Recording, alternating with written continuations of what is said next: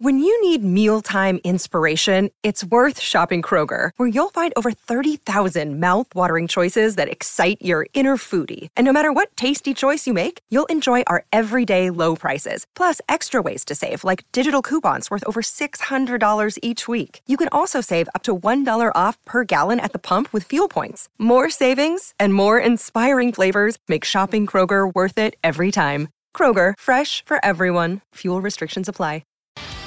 Yes, good afternoon. It's just gone 3 past 3 here on Phoenix Nation on SENZ, brought to you by Oppo. Coming up on the show, Tim Payne is going to join us ahead of the last game of the regular season for the Wellington Phoenix. We're also going to catch up with a member of the Rezies who, under Chris Corinne, are travelling pretty well in the Central League, National League that kicked off about 6 weeks ago now. And so we'll catch up with Dan out of the Rezies there as well. We'll also catch up with a man from the stands, Frosty, member of Yellow Fever as well, and get his take on where he thinks the team are at the moment ahead of this game against MacArthur Bulls on the weekend. Right now, though, we have pleased to welcome to the show the head coach of the Wellington Phoenix, Ufuk Talay. G'day, Ufuk. How are you? Good, thank you. How are you? Yeah, good, thanks, mate. What's this week been about for you, given we're into the last round of the regular season?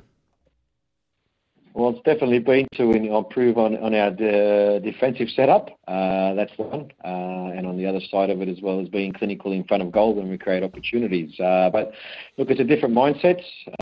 We sit in a position where everything's in our own hands. We're playing against an opponent that's fallen out of the drift of the top six and don't have a chance to make the top six, so which makes it a lot more dangerous game.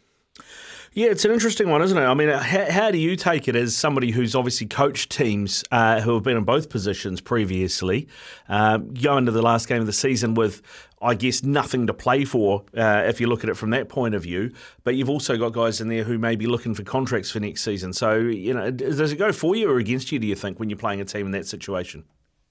Yeah, look, it's not an easy opponent to play against. It's a team that, if they lose the game, nothing changes for them in that sense. But also, you know, they're probably a team that they want to finish bottom of the ladder as well, MacArthur. So, you know, it makes them dangerous in that sense as well. And then they play with freedom as well because whether they win, lose or draw, there's no expectation on them whatsoever. But we have our own expectation, and that's to make the top six. So, you know, we'll go with the mindset of trying to win the game. And then as the game goes, we'll see how we adapt to it.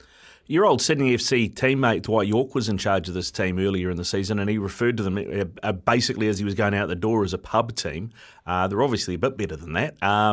But do you see where his frustrations were earlier in the season? Yeah, look, you're probably frustrated because he's got a decent squad. I think he's got a decent attacking line in that team. I'm not too sure if those words came out of Yorkie's mouth. I know he's not that type of person to say that about his own squad, but look, the reality is they haven't hit the heights they should have with the quality that they have. Tell you a guy that impressed last weekend, I think he's Tunisian international, Leonie. He caused all sorts of problems down that left side for the Phoenix, didn't he? Yeah, look, that's in the past. That's something that we learn from. That's something our players will learn from. He's a good player. He's a quality player. He's an international player. So it's great to have these type of players in the competition. Yeah, fantastic. I mean, you look at that and I guess there was would it be fair to say there was a little bit of hesitation in the Phoenix defence and just in terms of when to get a foot in and when to clear the ball? Because it looked like there was at times when he was dribbling in the box. Yeah, look, I think we had a couple of opportunities to clear the ball and we didn't, and we got punished for it. To be honest, defensively, I don't think we had a good game overall. I thought, to be honest, from start to finish, I thought Wanderers were a better side completely in the game, and that's probably the first time where I felt that way, where a team was probably better than what we were in a game. So it happens within football. These are all learning moments for especially our younger players. And, you know, Suts and Cal are still one of our younger players that play as fullbacks and had to deal with some quality players against them. So hopefully they grow from it and they learn. You know, mistakes create opportunities for learning and hopefully they can improve from that as well. The team's undergone a bit of adversity throughout the season in terms of injuries and things, but always seemed to manage to put performances in and soldier on despite them. But, you know, the last 5 games, you don't need me to tell you, have been far from ideal, just 1 point from a possible 15. What do you think has gone wrong in that last month or so? Yeah, look, I think if you look at it, I think it started from the Adelaide game. I thought in the Adelaide game, even though we lost 5-1, I think it was, I thought we had some really good moments and some very key moments in the game that we didn't capitalise on those moments. And then you get punished for the mistakes that you make. And even the game after that, I thought we weren't bad. We weren't excellent, but we weren't bad. We still had some good moments, and when you're not clinical in front of goal and punish teams from the effort and energy you put into the game, and then give up soft goals like we did against Melbourne Victory with two set pieces, it becomes tough to win games. It does, and I guess that's another thing. You know, you've mentioned that defensively hasn't been good enough recently, but you know, it felt like the Brisbane Roar game was our best game of those five.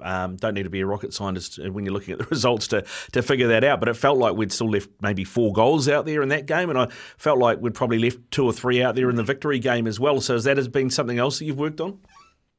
Yeah, we work on that. We're a team that creates opportunities. We're a team that I think has scored mostly in every game except for the Wanderers game. So, you know, I think every game that we played, we've got a goal in. So we do create opportunities. Do we need to be more ruthless in front of goal? Definitely. And do we need to be more desperate in our own box? That's definite as well. And, you know, to concede the second goal like we did against Brisbane from a set piece where we were quite comfortable, and if we got the third goal in that game, the game would have been done. But like I said, we create opportunities.